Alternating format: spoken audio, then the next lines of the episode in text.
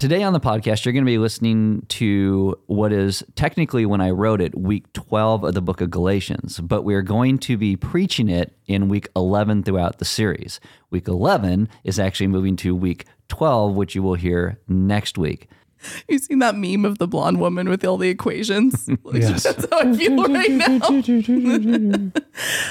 um, should we talk about the passage instead? Yeah. Because people aren't thinking in terms of week 11 or 12. I show up on a Sunday and I'm like, What do, yeah. who am I? Where am I? What are we doing? We're still in Galatians. How long are we going to be here for? so when you say so when you say week twelve, you mean Galatians 3, 10 through twenty two, Yeah. and then next week we're gonna backtrack a little bit and do three, six through fourteen. Frank, That we're sounds even way. better. Let's just do that. That sounds go. great. Let's do Yeah, that. you just did it. Let's throw it in. Do it live. Do it live.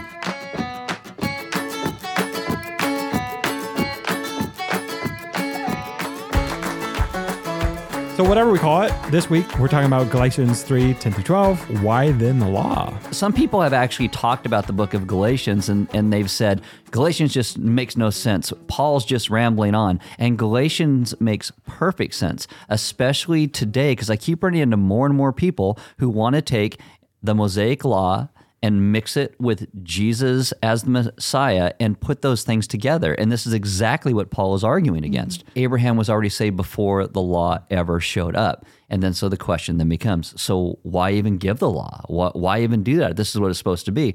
And the law was given for a, a lot of reasons, and I'm only going to hit three in the message. The law is a diagnostic of our hearts. It's it shows us like a holiness standard that we can never ever live up to, even though people try to nowadays. And so it shows us that it diagnoses who we are. And so those three things are probably the main three reasons why the law was given.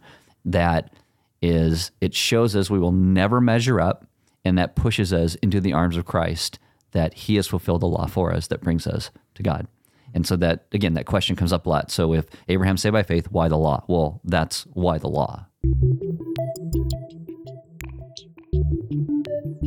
There's someone I know that that attends Element, and they go through their life feeling overwhelmed a lot like they are just a terrible person. And every time when I talk about certain things in the law and and how terrible we are, they feel even worse. But the whole point of that feeling terrible is to say that the law will can only do that for so long because Paul actually puts it was put in place until Christ came. Yes, we are terrible people. The the law helps us to see and understand that that we are not righteous on our own but the law only condemns us until mm-hmm. Christ comes, until our faith is found in Him. And our GCs, when we have these conversations, we can maybe talk about that.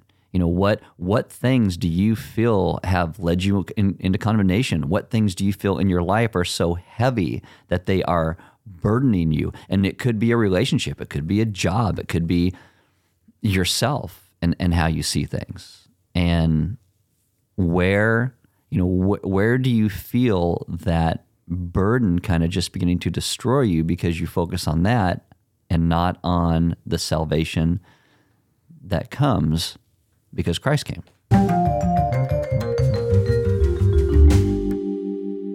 So for you guys, how have you ever looked at the things of the scriptures and ever felt overwhelmed by the righteous holiness of God? I'm thinking through how to even answer. I mean, yes. I mean, I shared that last time, mm-hmm. right? Mm-hmm. a theme in my life has been this unworthiness that I think has come out of that. That I felt unworthy of God's grace because I see my life and how just jacked up I am.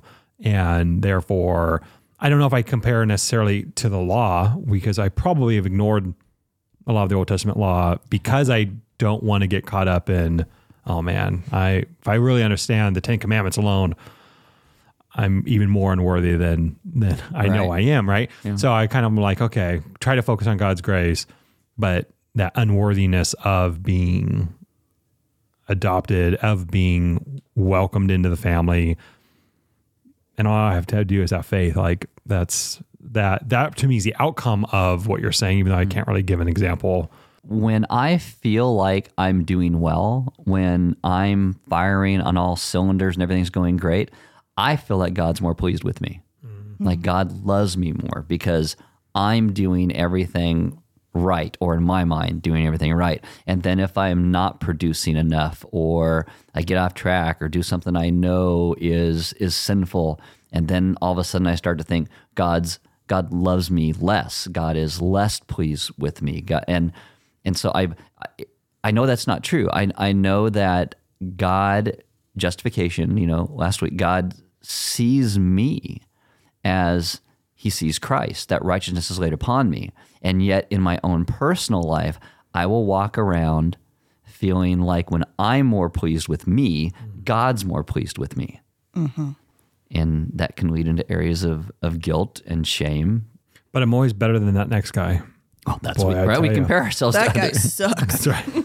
We, we compare ourselves to other people. It's like I said a couple weeks ago. You know, we when we when a lot of people think that we need to follow the law, it's not really the law. It's a whittled down version of the law that we think we can keep mm. because it's not the real law. And the gospel and only the gospel takes the real law seriously. I appreciate that, and and those feelings totally come up for me too, even though I know it not to be true. It's like, hey, looking around, doing pretty well in this area, this area, this area, and I guess in those moments, it really just reveals the idolatry of the self. There's to want to be good. I sometimes I ask myself, well, what's behind that? Like, why do you want to be good? What comes with that? And is it? It it- really, it's like this self glorification, right? Mm. It's like in the eyes of others, then you will be enough, you'll be approved, you'll be accepted. And really, I think that's where you feel the weight of the law just crush you, not living up to that because all of that's given to you in Christ.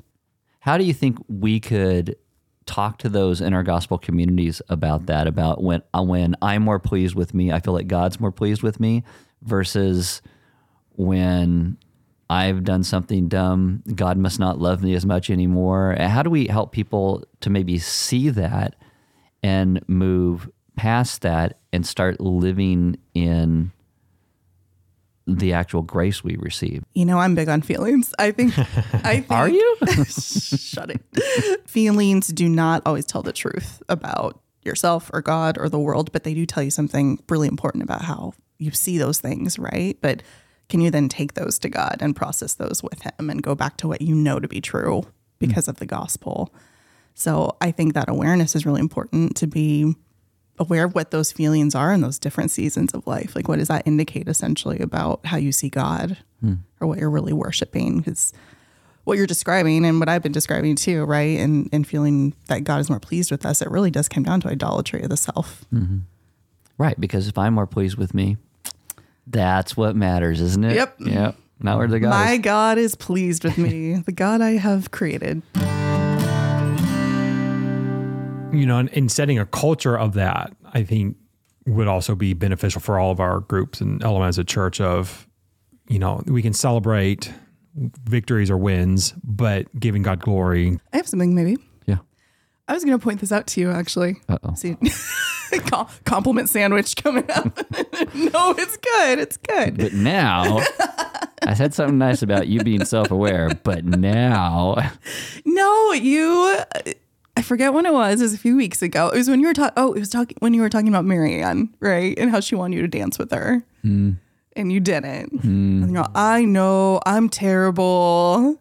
I'm like, you're not terrible. Is that is that what the spirit would say to you oh, in a moment of conviction? Or oh that- my goodness, way to bring it back around, Michelle. no, that's not what the Spirit would say. But I, for me, I, I wish I would have because it would have brought her joy. right? No, you were terrible. No, but I use that as a point because I think oftentimes we're talking about confronting each other with love, right? Or with the truth. Like that is really important. But in that, are we also reminding people of the grace found in Jesus too? Let me throw this question back at you. Oh, So where where's the line between recognizing that and then recognizing what God says over me and not just being like, well, you know, I really should have done this, but you know, God sees me this way, so I guess it doesn't matter. right. And just writing it off. Right. There's a costliness to sin, right? So I think it is that weird tension of taking sin seriously, but also realizing our identity and our status before God doesn't waver. And I say that, by the way, as someone that's also prone to be like, oh, I'm terrible. I'm the worst. Of in those moments of conviction, right? There's that tendency to then take that on, like, oh, I'm the worst. But really, it's supposed to lead to joy. We gospel ourselves more than we gospel anybody else. And and the narrative that we tell ourselves, the lies or or the the false results of law, you know, gets I think just so embedded and then yeah, it outpours. So if we can be better at speaking, redirecting, questioning, well, is mm-hmm. that is that what God says about you? Is that is that truth or is that fueling? Mm-hmm. And really, not that feelings are bad to look at, Right. like you said, but what is your feeling saying about about God? And it may not be right, but what are they saying? Right. It's an entry point to explore. I've talked to you a little bit about this in the past. Total depravity, right? Mm-hmm. Obviously, doctrine we was sent to. But I think that can get really warped. It was really warped for me, where I mm-hmm. think I use that to couch my own shame. Mm. Like, oh, I'm just I'm just leaning into this biblical doctrine here when really it was so self-deprecating and it was so distanced from the joy of justification. Total depravity means that in and of ourselves, we go towards ourselves. We go towards pride. We go towards rebellion. And absolute depravity would mean that we would couldn't do actually anything mm. that's ever good. Mm. And, and total depravity means we do many times do things that are quote unquote good, but our motives behind them aren't always the best. Mm-hmm. But we still can do good things because they're still made in the image of God. Mm-hmm. May we, element leaders, uh, families, be listening to uh, the words and emotions that others are sharing, uh, hearing what is deeper than just the words, and redirecting to grace. That we are set free from our sin, from the law, because Christ fulfilled it. and maybe learning how with one another to have the relational awareness to see the places that we are idolizing ourselves and our own actions above the actions of Christ.